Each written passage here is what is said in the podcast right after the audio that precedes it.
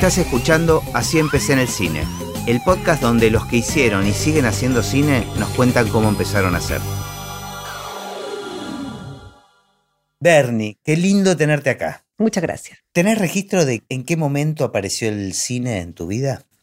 Sí, pero no como cine en realidad. Cuando Ajá. tú me hacías esa pregunta, pienso inmediatamente en los sueños que yo tenía cuando muy chica. Ajá. Que siento que estaban en cine, en formato cine, con música, con cámara, Mirá. con cámara bajo el agua. No sé cómo, pero me los acuerdo hasta el día de hoy. Mira, ¿y que eran sue- sueños recurrentes? Tenía sueños, sí, varios, como tuve unos sueños épicos muy fuertes. Ajá. De hecho, hubo una época cuando tenía como cuatro años que no podía cruzar por las puertas, porque soñé que en las puertas aparecían unas manos y te llevaban como a otra dimensión donde flotaban los vivos y los muertos. Pero yo tenía cuatro años. Wow.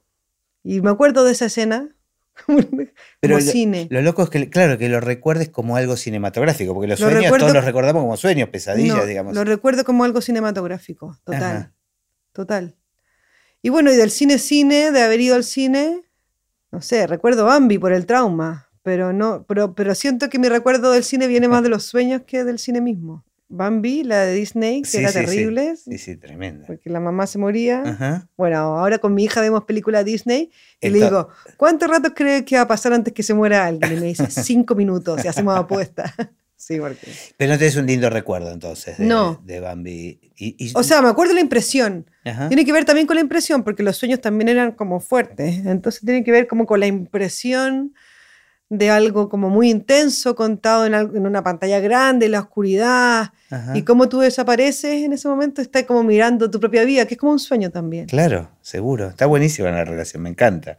¿Pero ibas al cine en tu infancia? O sea, era una salida habitual. Vos sos de Santiago Yo soy de Santiago. y había muchas salas. No, eh, para mí el cine empezó como en la universidad o un poco antes. Ajá. Mi familia íbamos mucho al campo en, cuando niños, entonces nosotros como que íbamos al colegio eh, en la semana y el fin de semana nos íbamos al campo. Mi, mi hermano se subía a los caballos, Claro. yo arriba los árboles, era como bien así. Entonces teníamos como la vida más allá de, de entretención, estaba más en el campo. Pero después en la universidad había algunos cine arte que todavía están en Santiago, son pocos, no es tanto como cine acá, pero estaba en Normandía, el cine arte Alameda. Entonces, mucho después de las clases o cuando nos quedábamos hacer trabajo y habíamos trasnochado, Ujú. Íbamos al cine como a seguir trasnochando. Y a, esas, a esos cines llegaban películas también más cine arte. Ahora son salas este, Claro. multi, multisalas internacionales, digamos, los complejos de cine ahora en Santiago. Sí, no, tengo es. recuerdo. Yo no creo que llegaba mucho menos también. Yo, o sea, yo tengo 41 años. Ajá, La primera película de Pixar fue Toy Story, que me acuerdo que yo era grande. claro. sí, Entonces sí, era claro. otro... La televisión sí, él estaba muy presente en tu familia. Sí, la televisión sí, era como una época donde uno llegaba y prendía el televisor en cualquier parte que estuviera. Esto en tu infancia. Sí, ten- yo estaba muy acostumbrada a tener la televisión prendida. Ajá. De hecho, yo me acuerdo como que sabía la hora según qué programa estaban dando en la televisión. Y trabajé después en la universidad y también en las primeras épocas de trabajo, yo trabajaba con la televisión prendida. Mira, era tu, tu banda de sonido. Sí, era mi banda de sonido. Y todavía prefiero escuchar un podcast que música. Me, me siento como... Necesitas como la palabra, Sí. el diálogo. Sí. Mirá. sí. Y cuando terminaste la secundaria, tenías un interés por estudiar Diseño, estudié. diseño gráfico. Sí, o sea, siempre me gustó dibujar, tampoco era una gran dibujante, pero me gustaba dibujar y hacer cosas con las manos, digamos. Y cuando salí del colegio, que nosotros le decimos colegio secundaria, Sí, sí, acá también. me fue muy bien, daba una prueba que se llamaba la prueba aptitud, que te da los puntos para entrar a la, a la universidad, Ajá. y me fue muy bien. Entonces dije, no, no voy a estudiar esto, tengo que aprovechar esta oportunidad, y se me ocurrió estudiar periodismo. Y mi mamá me dijo, el mejor consejo, me dijo, si, tú uno tiene que mirar lo que te ha gustado hacia atrás, en qué te has ent- entretenido todo este tiempo. No has leído un diario en tu vida. claro. ¿Por qué tú piensas que de ahora en adelante vas a ser otra persona? Busca profundizar en lo que ya te entretiene. Claro. ¿En qué cosas resonaban, Claro. ¿no? En vos. Bueno, y eso era o arte o diseño, no había animación Pero- y no pensé en cine. ¿Y tu mamá tenía alguna relación con el mundo artístico? Sí, mi mamá era diseñadora, Ah, pero Después cambió, o sea, tampoco era una gran fanática del diseño. Mi papá es abogado. ¿Diseñadora gráfica? Gráfica. Ajá. Mi papá abogado, pero siempre muy eh, bueno para dibujar y hacía viñetas y tenía ahí como una, un amor ahí también. Ah, o sea, ah. había algo en mi casa. Estaba el tema. Estaba el tema, sí, sí. Y ahí me metí a diseño, que estaba bien, pero tampoco me... No era una gran pasión, me iba bien. Pero durante la carrera lo que me pasó fue que cuando había que hacer eh, afiches o cosas así, lo que hacíamos, porque no había Google ni Internet, Obvio. Es que había que buscar la imagen para el afiche, por ejemplo. Entonces, ¿qué hacía? Buscaba las revistas para hacer un collage, que Claro. antiguo, pero es verdad. Eh, sacaba una palabra. foto, pero nunca encontraba la imagen que yo quería. Entonces empecé a dibujar. Y cuando decís para hacer el afiche, ¿qué era? ¿Afiches de qué? Afiche, no sé, la tarea que era hacer un ah, afiche. era para la universidad. Sí, Ah, No. la- lo que fuera el encargo. Me costaba mucho encontrar la imagen que, mm, que- que de lo que yo había pensado, porque es que es muy loco en la época actual pensar en la dificultad que era. Acceder a tanta a la- Acceder. A, la, información, ¿no? claro. Y Entonces, ahora hay como una sobredosis, pasamos de, de Para el otro lado. entonces empecé a dibujar. Empecé a Ujú. dibujar y a probar y a cortar mis propios papeles. Y, y claro, a generar mi propia imagen, digamos. Ujú. Y ahí, sumándole como lo que me gustaba mucho, contar historias, siempre he sido como la que en la fiesta cuenta el cuento y cuenta la anécdota, y mi casa también era muy de contar cuentos y de cosas. Como que junté esos dos gustos y hacia el, proyecto final de la universidad hice un pequeño cortometraje. Casero, era un corto de animación, no tenía idea de nada, no había audiovisual en la escuela de diseño en la que estudié, así que con lo que pude, recuerdo que eh, trabajé con un amigo músico Ajá. Y como no sabíamos nada, por ejemplo, yo hice el corte, eh, hice el corto primero, la imagen, le pusimos una voz encima, así como, como- era una voz en off, pero como cupiera, y en un garage, así, eh, poníamos el video y él con una guitarra y un amigo con un bajo tocaban encima y grabábamos, hermoso, o sea, Divino, claro. divino, sí. De ahí, bueno, Sigue funcionando eso de alguna manera. ¿eh? O sea, Hermoso. no es algo que se ha dejado de hacer. hermoso, hermoso, hermoso. Eh, y así partió todo, con ese corto. Me quedé pensando en esto que te gustaba contar historias y te gustaban las historias. Sí. ¿Y eras muy lectora? Sí, muy lectora desde muy pequeña. O sea, como que, bueno, mi mamá me cuenta que cuando tenía cuatro le pedía al viejo Pascuero, como le dicen Papá Noel. Ajá. ¿Viejo Pascuero le dicen ustedes? Sí, no sabía. al viejo Pascuero saber No leer. sos Papá Noel, es Santa Claus. Claro, no, ese, a ese mismo eh, le pedí saber leer Ajá. y me enseñaron. De ahí leí, leí, leí, leí, hasta que tu- tuve hijos, ahí ya no leí más. Eh, y me gusta mucho la historia, la, la novela. O sea, no leo mucho eh, como no ficción, me gusta la ficción. Bien. Eso, y bueno, las historias del campo, que eran muchas, Orales. orales, Ajá. de terroríficas, Mira. de las leyendas, de no sé qué. Mi papá también era muy bueno para contar historias, sobre todo como historias un poco como pasada de raya, ¿no? Como de más terror de lo que debería ser. Bien. ¿ah?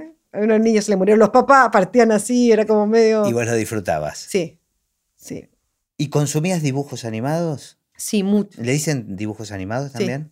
en Monitos Chile? animados también. Monitos. Em, sí, era una época en Chile, porque ahora no hay muy poca pantalla, pero era una época que había un programa que de cinco horas diarias de televisión infantil, genial, pero, o sea, ¿Esto en también... tu infancia? Sí, pero también, o sea, mono sin ningún cuidado tampoco, eran como que venían muchos monos japos y otras cosas y muchas mezclas. Ujú. Y era como la época, no sé si ustedes vieron Candy Candy, que se doblaba acá en Argentina, porque Ajá. reconozco la acento. no bueno, como mucho dibujo animado muy trágico. Orfandad. Bueno, estabas en tu salsa. O sea, para que me mí eran horas, claro, y Marco, que la mamá lo abandonaba. De ahí no, no había todavía como esta, o por lo menos lo que veíamos nosotros, era mucho menos como delirante y el humor que hay ahora, sino que era como más como, un- no sé, como unos dramas. La época de los 90 que tuvo como un, un gran auge de los monos, estaba Rocco y como todo el delirio, yo, yo ya estaba grande, ya no lo vi. Igual, digamos, las animaciones, este, Ana Barbera y todo, Sí. todas esas tenían también un... un- Sí. en, en esa época había un grado de delirio y de imaginación Total. espectacular. este, Y en también como otra aceptación con la violencia, ahora nadie pone Tommy Jerry porque se pegan todo el tiempo, Claro. eran otro, había otro como criterio.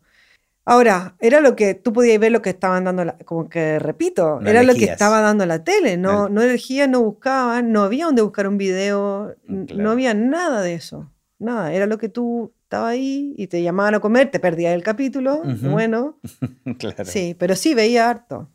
¿Y qué pasó? Entonces, hiciste este corto como trabajo final de, de la Sí. universidad y algo pasó algo te modificó, Sí, digamos. o sea, me, me gustó mucho. Ahora, yo nunca tuve como...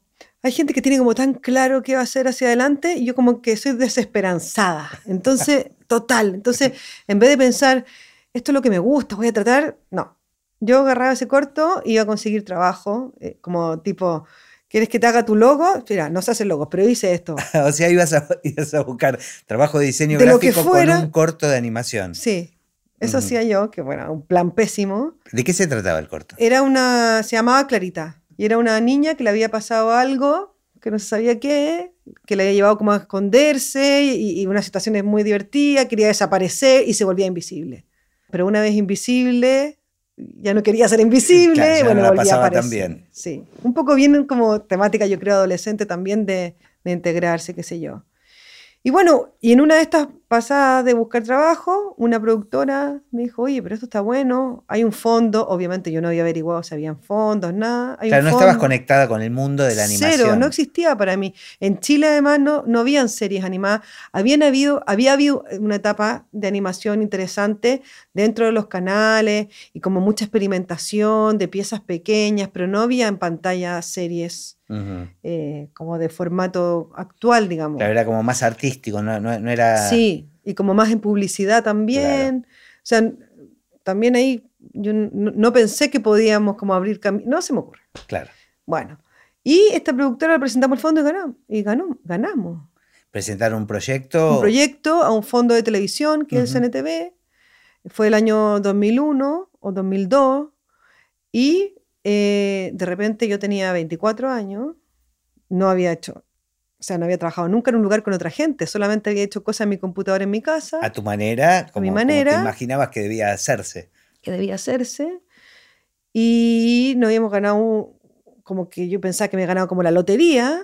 Después me di cuenta que no alcanzaba, por supuesto. Claro.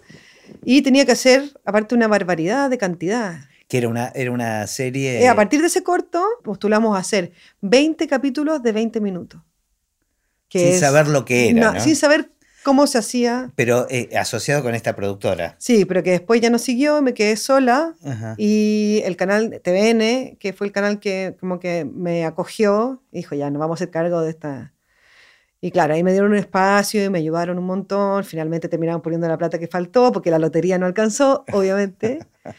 Pero fue increíble porque la verdad no teníamos idea cómo hacerlo. Y llegamos el primer día, porque junté con unos diseñadores amigos, quién quiere escribir un guion, un amigo que era divertido, así. O sea, no había nadie del había mundo del- industria. Claro, no había. No había, ahora yo levanto el teléfono cuando quiero animadores, hago un casting y llegan 100 portafolios. Ujú. No habían escuelas de animación. eh, había habido una televisión de animación, pero estaba como en otro, ubicada en otro lugar. Bueno, y ahí armamos un equipo, pero no sabíamos cómo empezar. No sabíamos lo que era un storyboard, lo que era un animatic, nada. Lo hicimos. Lo hicieron y sí. ¿qué pasó con eso? Bueno, eh, es una serie loquísima. Loquísima, porque además. Es de esta chica invisible. Sí, bueno, eh, esa era como, no esa fue como la historia inicial, pero después era como un grupo de niños de colegio que les pasaban cosas, pero ella era como súper existencialista y pensaba mucho, entonces estaba siempre como analizando las cosas, un poquito petit, ok. pero Después vamos a explicar un Sí. poquito qué es Petit, que es un proyecto que, un en el que estamos, ahora. Pero un poco al extremo. Tampoco pensamos en el target, era una mezcolanza, porque incluso tenía, no sé, tenía un humor un poco a veces doble sentido incluso. Claro. Entonces, bien delirante. Trabajamos un año y medio como, como loco, no, Claro. no dormimos nunca más, logramos salir. Además fue súper como... Llamó mucho la atención porque era la primera serie que se Pero hacía. se pudo colocar en un canal de televisión. Sí, Lo hicimos dentro de un canal y en paralelo se empezó a hacer otra serie, entonces se generó un poco una competencia. Yo no me di cuenta porque estaba tan estresada, pero ¿dónde- ¿quién salía primero? Bueno, De otra de productora. otra bueno, pero eso eh, fue como una semilla de industria, Sí, digamos, por empezó llamarlo así, de alguna justo manera. empezó ahí. Y salió con gran bombo, porque además vino después de 31 minutos. Que ¿Ustedes conocen 31 minutos? Sí, yo lo conozco, pero no sé si. si- Es un programa de, se ti- llegó a dar acá en Argentina. de títeres que fue muy famoso en Chile que ha sido el programa más famoso que ha habido nunca en Chile. Entonces había como una expectativa de que viniera otro programa igual de espectacular y de famoso y salió Clarita y le fue mal. Pero rating cero. ¿En serio? Sí. Ah. Sí. ¿Y te- que vos crees que tenía que ver con la expectativa? que? No, tenía que ver con que, bueno, tampoco nunca han tenido los canales un espacio muy protegido, lo dieron súper temprano y era muy, mira, yo lo miro ahora y era rarísimo. Ahora, lo miro y lo encuentro valiosísimo como experimento porque era ácido y, y lento y con unos ritmos, de, pen- o sea, claro, tenía un formato quizás no tan televisivo. Yo pensé que me moría y que había hecho un gran fracaso, qué sé yo, pero 15 años, 20 años después me sigue escribiendo la gente de que dónde lo puede ver, bueno eso. que recuerda lo extraño de Y te sigue serie. gustando a vos, eso es lo Sí, importante. me sigue gustando a mí. Que, que- haya envejecido O bien. sea, en está 20 bueno. años, por supuesto, aprendimos mucho a producir en formato y en hacer, em, no sé, en voces, en, en todo, lo que- bueno, Claro. en todo lo que hace una, que una serie sea buena, ¿no? En historias, en guion, ahora trabajamos con guionistas profesionales, con animadores, pa, pa, pa. Pero la frescura De que eso, tenía claro. eso, Se no sigue sé. percibiendo. sí, se sigue percibiendo para mí. Y ahí ya te transformaste en una productora, digamos. Claro, Pero pintaron nuevos proyectos a partir de ahí. sí, ahí pasé un tiempo como haciendo otras cosas, Ujú. como para recuperarme de esto que había pasado. y formé Pájaro, que es mi productora actual. Claro, con algunos proyectos que inventamos. O sea, esto te definió, digamos. Esto este me premio definió. te definió tu, tu carrera. de- de Igual manera. yo tampoco cuando terminé Clarita pensé que había sido como un paréntesis en mi vida, como de nuevo pensé, ah, bueno, ya pasó. Y Volvamos al diseño gráfico. sí, volvamos al diseño gráfico, ahora voy a una serie entera para que alguien me dé un trabajo. Pero fue como algo irrenunciable, básicamente. Como que al poco tiempo estaba de nuevo inventando otra cosa, no sé cómo, y me gané otro fondo. Y de ahí, que fue el 2008, ya no paré más hasta Claro. ahora. Pero me imagino que tuvo que ver con cierto placer que encontraste. Por eso, en- en no eso, pude, no, no sé qué, ya había descubierto como el, el audiovisual y la animación.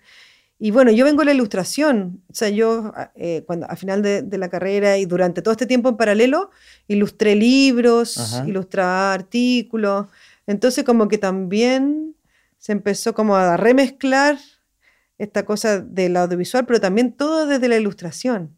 Entonces yo podía tomar los dibujos que yo hacía, las gráficas que yo creaba y darle, darle movimiento y darle, no sé, vida. Igual es un poco lo que está pasando ahora, ¿no? Con, con todas las artes. Este, yo veo artistas plásticos que están incorporando lo sonoro y, y lo musical. y, eh, me parece que todo se está como entrecruzando de una manera, hasta la ciencia, digamos, se está cruzando con el arte. Claro. Y, bueno, siempre estuvieron como bastante vinculados, pero me parece que, que en este momento hay como una... Sí, y desde dónde aparecen las cosas, porque de repente llega una, algún amigo, por ejemplo, y dice, mira, escucha esto.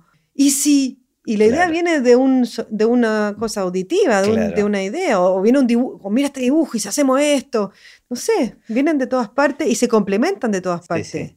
Bueno, también tiene que ver con lo que hablamos al principio de este exceso o sobredosis de información, que son como una catarata de estímulos que hay por todos lados, que una cosa te puede llevar a la otra. Sí, bueno.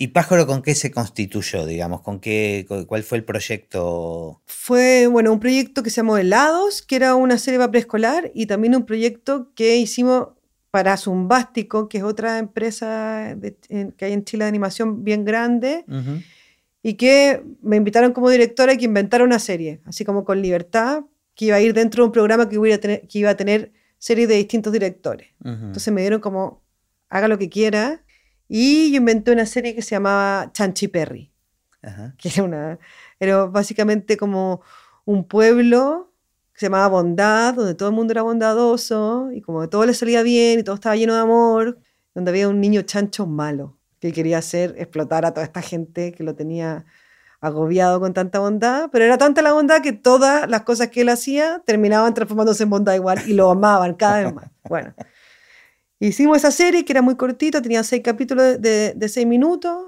y finalmente la vendieron a Cartoon Network. Que bueno, tuvo unas pasadas y claro, cada vez que pasaba algo, como que yo nunca me imaginaba las cosas antes, decía, ah, quizás podemos producir para afuera entonces. Claro, todo, todo te llevaba a crecer Claro, un poquito como que más. me tenía que pasar primero para que me diera. Ah.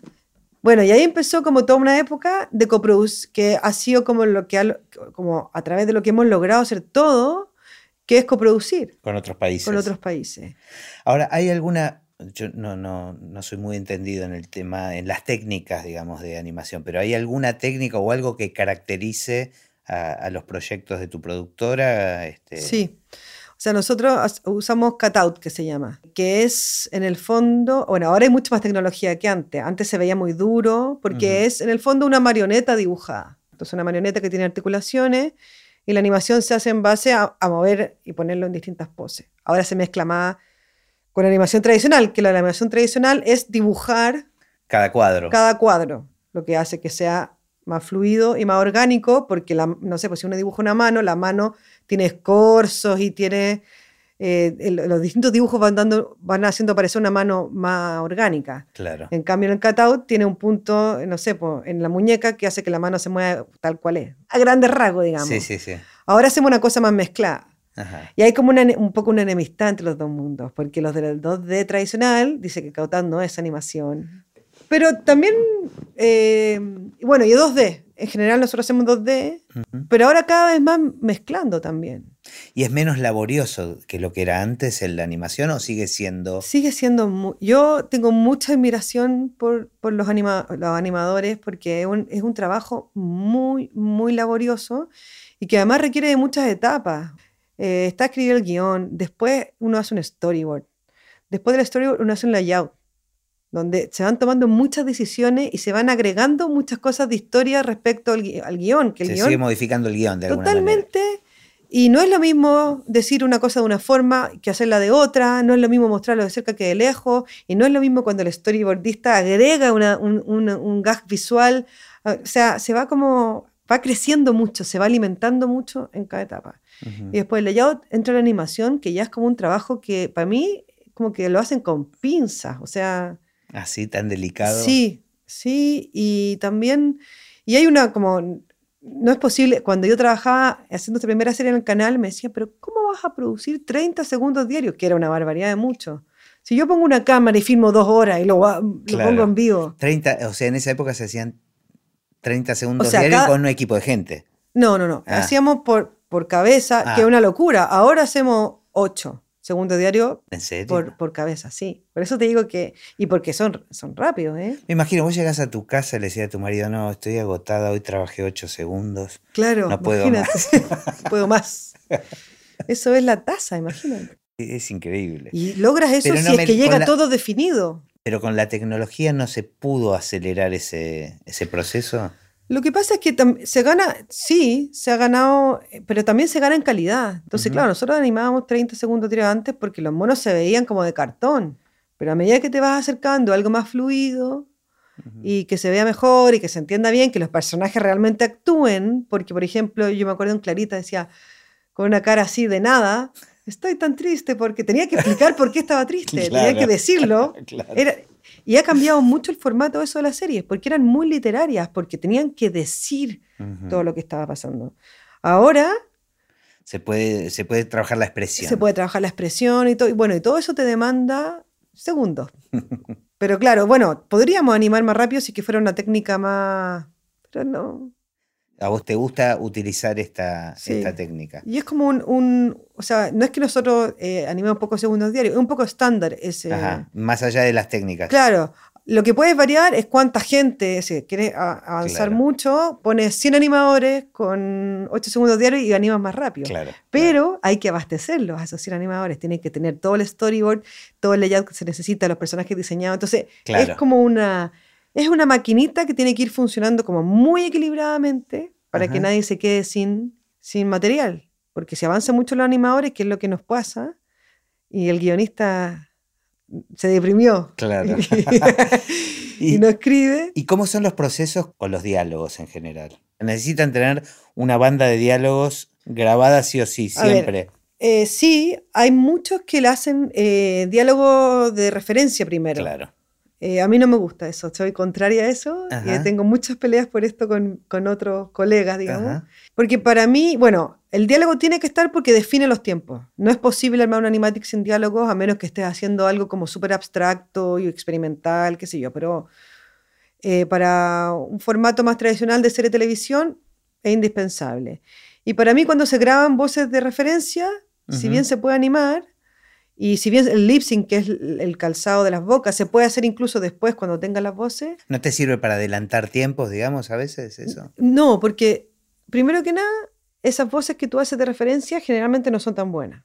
Y entonces los actores finales graban referenciados por una voz que no es tan buena. Por más que esos actores hagan su trabajo, igual tienen esa referencia mental. Claro, te estás perdiendo la frescura o el aporte que pueden hacer los actores. Entonces, yo prefiero ir a meterme a un. Cuando yo tengo el storyboard hecho, tengo el capítulo clarísimo en mi cabeza, me meto en el estudio con un director de voces que, me, que, nos pueda ayudar, ¿no es cierto? Y los actores también crean mucho ahí. Yo les explico la situación, y hay muchas cosas que salen en las series que no estaban ahí. Claro. Incluso los tiempos deben ser otros los tiempos, de los que hubiese puesto con unas voces de referencia. Por supuesto, condicionamos eso. Yo le digo, no, esto va a ser más rápido, no, no tenemos el tiempo para que hagas eso. O sea, hay muchas instrucciones que se dan, pero hay una cosa de creación ahí que estoy segura que no pasa así con el, con el doblaje, porque cuando hacer las voces después es doblaje. Claro, pasa a ser doblaje. Pasa a ser doblaje, no es voz original. Entonces, yo me preocupo mucho de hacer eso y me cuesta mucho trabajo. Estoy acá por eso, digamos, pero, pero para mí el resultado es mejor. Ahora, y de todas las etapas del proceso, ¿qué, ¿cuál es la que más disfrutas? Para mí, el animatic, que es donde yo más me meto, porque es donde se toman más decisiones, es lo que más me gusta. Igual es un proceso que parte angustioso como todos los procesos creativos, porque me llega, bueno, ya llegó el storyboard, que lo planeamos juntos, pero también nunca es como uno pensó, y las voces. ¡ah! entonces, finalmente, igual llega a mi mano un material con el que necesito crear una cosa nueva otra vez. Pero eso me gusta mucho. Pero el animatic lo haces a partir de las voces de los actores. Sí. Ah, ok. Porque me llega un montaje prearmado. Alguien me hace un montaje prearmado. Pero vos siempre estás en la participas mucho en la grabación de las voces. Participo mucho en la grabación de las voces. Pero después lo armamos y queda un minuto largo, un minuto corto, hay que adecuarlo, no se entendió. Ah, pasan muchas cosas entre medio. Es muy distinto al cine, igual, porque hay mucho menos que material que votar. O sea, el cine graba muchas horas a veces y después edita. no, no estás condicionado con el tiempo. De última, hay un, claro. aproximado, pero este, no, no Claro, y el guion era así, pero descubriste que en el medio era mejor montarlo de otra forma. O sea, el cine también tiene esto como muy incorporado de que cada etapa va haciendo lo suyo. La animación, como esto, muy ocho segundos, digamos, es muy estructurado, pero en el animatic, donde todavía no se ha animado, es el momento para que tú puedas decir, no, voy a sacar esta escena. Porque si yo digo cuando ya están amados, quiero sacar esta escena, me mata una cantidad de gente impresionante. Entonces me gusta ese momento de poder decidir, de sacar, de poner. Tengo un estilo también de hacerlo.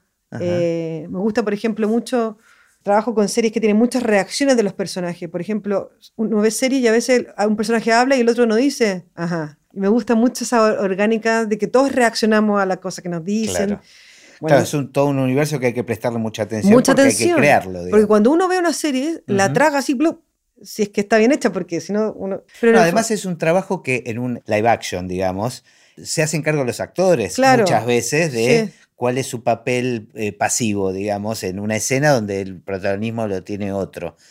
Pero acá, claro, son decisiones que hay que tomar con claro, anticipación. Y además yo tengo como un, material, tal lo que grabó el, actor, pero también tengo una biblioteca, por ejemplo, de sonido. Yo puedo armar un gag en base a lo que dijo él. Si pongo una pausa de silencio y si le pongo este tipo de reacción a este otro, yo armo una escena distinta que la que había. Entonces es un juego que a mí me gusta mucho. Y además yo después pasa a la layout de animación. Yo no, soy no, no estudié animación. Entonces ahí entra el director de animación, donde como que yo le descanso un poco también, como que, entrego lo que yo quiero, después corrijo, qué sé yo, pero él se encarga como del lenguaje técnico para que... Para, para, para realizarlo. Sí, sí. Contame de Petit, porque Petit es el centro de, de- de tu vida, digamos, en este momento laboral. Sí. Contame un poco cómo apareció el proyecto, qué es. Bueno, Petit es una serie preescolar que está basada en un libro de Isol, que bueno, que, que ustedes conocen mucho acá en Argentina, una ilustradora genial. Y el proyecto nació el año 2014. Estaba la idea de hacer una serie. Hernán Gerchuni eh, Ujú. fue el que trajo la idea. Y de a poquito fuimos como armando esto. Costó tres años armar este proyecto, costó mucho. Y entonces, bueno, fuimos obteniendo los fondos. Empezamos a armar el proyecto. Yo pensé que era como súper, no súper sencillo, pero como que podía ser sencillo inventar un proyecto a partir de algo que ya existía, como hacer una adaptación. Y en el camino me di cuenta que es súper difícil. Porque claro, A veces más laborioso que empezar un proyecto Sí. de cero. sí, porque Porque hay que respetar la visión de otros, además, ¿no? hay que respetar la visión de otro, pero también hay que crear todo un mundo nuevo, porque en el fondo el libro Petit tenía una historia que te da ciertas claves sobre Petit, que es un niño que siempre está pensando un poco fuera de la caja y que se estaba preguntando en ese libro por qué algunas cosas eran buenas y otras malas, ya. Pero en el fondo no existían los otros personajes, no sabías qué familia eran, ni qué tipo de... de nada. Claro, era un cuento único. Un cuento único. Era Petit el monstruo. Petit el monstruo. Entonces, a partir de eso, extrayéndole ese espíritu como de niño que está observando el mundo, com- como dice Isol, de manera asombrada, así como, ¿por qué esto es así? Porque el mundo está lleno, el mundo adulto, lleno de cosas rarísimas. Que no nos cuestionamos. Nada. tal- vez hay que ser un niño para poder. Sí, más o menos de, de eso se trata. Claro. Inventar un mundo entero, pero respetando la visión de otro, fue un desafío que fue buenísimo a la larga, pero fue difícil igual. Claro. Pero bueno, lo logramos. Logramos trabajar con Isol, súper codo a codo. Y con, eh, primera vez también que trabajamos, porque habíamos coproducido otras series, pero en el fondo nos habían financiado y nosotros hacíamos. Y esta fue primera vez que yo al principio Entraste en pánico. entré en pánico con la pérdida de control, porque hacíamos la música acá, eh, los guiones acá, muy en conjunto, pero eh, las voces, todo, yo dije, "Ah". Y finalmente fue una experiencia buenísima, como tener más cabeza en el proyecto, no sé, beneficiarse con las industrias que hay en otros países mucho más desarrolladas que la nuestra, por Claro. ejemplo, las voces. Ha sido una experiencia grabar las voces acá genial. O sea, la cantidad de actores que tienen. O sea, yo nunca pensé, por ejemplo, que había un capítulo que había una viejita Ujú. Que iba a llegar a grabar una viejita de verdad. Porque, como que en Chile hay una, hay, hay una, una niña que actúa y hace de viejita. Y, eh, "Nica, claro. hola, mamita.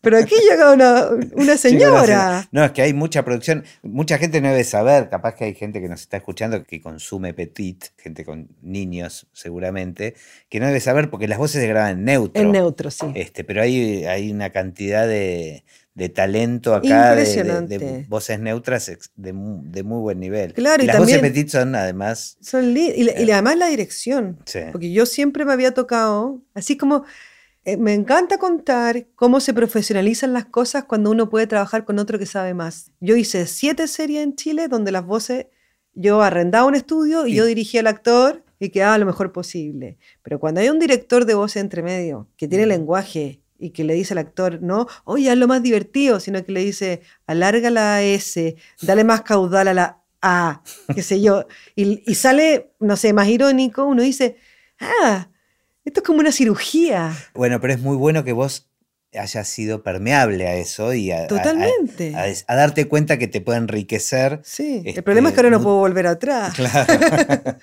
Nos enriquecimos mucho y también, bueno, tuvimos el apoyo de Paca Paca, Ujú. Donde adentro de Paca Paca nos tocó gente también que nos asesoró con los temas y con cosas, que fue súper importante, porque nosotros que estamos fuera de la televisión pública y de tener cuidado con los niños, que estamos a veces un poco más locos de la cuenta, digamos, se nos pasa el tejo con algunas cosas, entonces Claro. nos ayudó también a tener una visión de quién está del otro lado, educativa, pero también muy jugada. Yo agradezco No, que no, yo, yo tengo que decir que cada capítulo de Petit, por más que esté, eh, digamos, que el target sea chicos de 5 años, a mí me conmueve cada capítulo. Realmente me parece que, que hay un... Bueno, nosotros también, ¿ah? Ujú. Nosotros también, y estamos muy orgullosos, muy orgullosos de, de que esta serie sea preescolar, pero aguda y picante.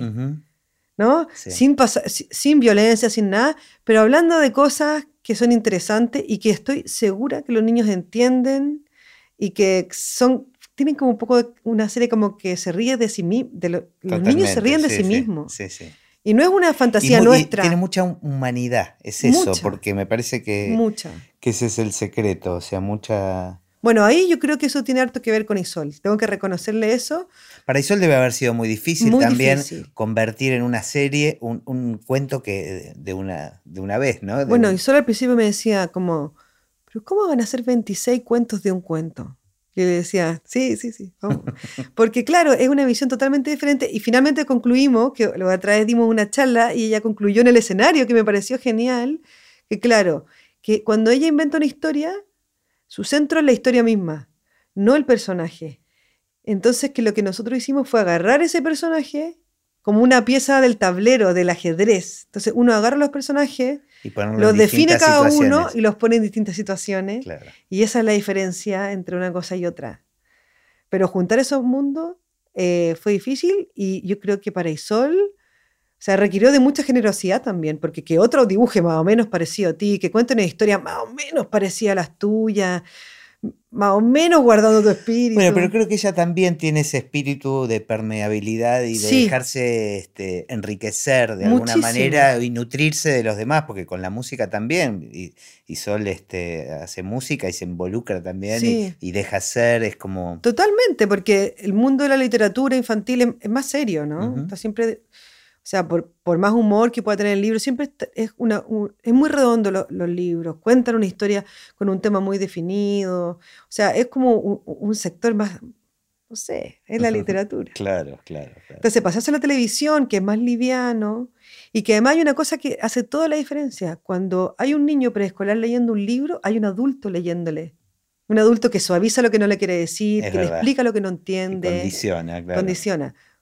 En la tele no, puede no haber ni un adulto. Entonces la tele se cuida mucho de los temas complejos, porque no quiere problemas. no- Claro. Entonces es muy difícil meter temas complejos a la televisión sin que te frene alguien, el ejecutivo de, de Eh, tu... Pero acá está muy logrado, la verdad que en. Sí. ¿Cuántos capítulos van? Porque son 26 de la primera temporada y estamos trabajando en la segunda. Escritos tenemos 40. 40. ¿Y a qué número querés llegar? ¿Cuál es Con la tu sueño? segunda a 52. No, no, digo con Petit. A 100 quiero llegar. ¿Sí? ¿Vos, ¿Es Sí. tu sueño llegar a 100? Quiero llegar a 100. Qué lindo. Pero no por capricho. Son 7 minutos. Finalmente es una tarea muy titánica, pero una temporada de Petit, que son 26 capítulos, son 6 una- medias horas claro. de televisión. El ejecutivo ese de Canal me diría, te demoraste dos años, dos Claro. años en producir. Claro, ahí se sumaron muchos segundos, ¿no? Sí, muchos segundos. Bueno, y si bien es un podcast de cine, hablamos más de series, pero creo que hoy en día es un universo con fronteras difusas, por lo menos, y además que tenés planeado hacer largometrajes también, pero bueno, son proyectos. Pero viste que ahora estoy planeando antes de que me pase. Ajá, y bueno, ya está. Ya está Evolucioné. claro. Eh, ¿Qué opinas del futuro del cine? Hay una crisis actual. Bueno, se me cruza con la televisión también, porque tenemos Pero una por eso, crisis creo que ahí. son universos que están muy cercanos ya. Mira, yo hay mucha, como que respiro mucho miedo en mucho, como, bueno, sobre todo la gente que trabaja en televisión, línea difusa con el cine. Yo creo que, que hay crisis, que, que, que las salas de cine se llenan de, de Transformer, y pero esto siempre pasó. Y finalmente todo se, se ajusta, ¿no? Porque me parece que no hay ninguna posibilidad que dejemos de contar historias en cualquier formato. Es imposible. No, las necesitamos, las queremos, las deseamos. Y finalmente me parece que lo que está pasando, eh, no en cuanto a la crisis, sino que en cuanto a los contenidos, ha sido genial. O sea, Sentís que hay una evolución. siento que hay una evolución. Cuando prendo Netflix y puedo ver una serie de Finlandia, Ujú. me da una evolución, porque hubo un minuto en que las producciones eran que tenían que haber un mexicano, un- una historia universal, un francés, un no sé qué, y dejar contento a todos. Y ahora siento que Hay un poco de eso también ahora. hay un ¿eh? poco, O sea, eso- sí, para es- es- justificar la coproducción. claro.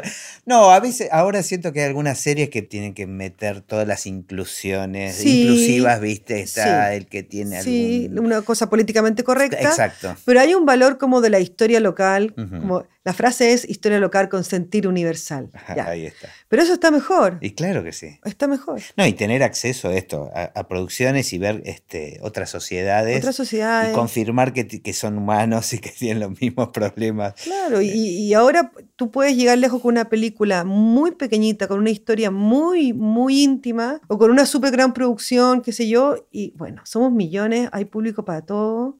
Ojalá hubiera más pantallas. Me pasa a mí con las pantallas en Chile, que, que hay muy poca pantalla en televisión Claro. y en cine también.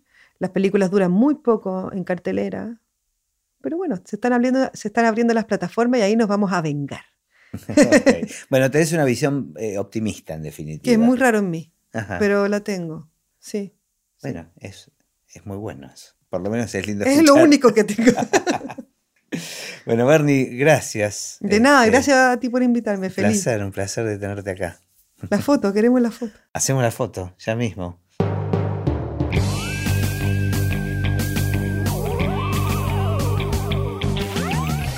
Y así terminó esta conversación de Así empecé en el cine. Mi nombre es Gustavo Pomeranek y espero que la hayan disfrutado al menos un poco de todo lo que disfruté yo. Recuerden que se pueden suscribir para escuchar todos los episodios que vamos subiendo en asíempecéenelcine.com. También nos pueden buscar en Apple Podcast, en Spotify o en cualquier otra aplicación de podcast. Los espero en el próximo. Chao.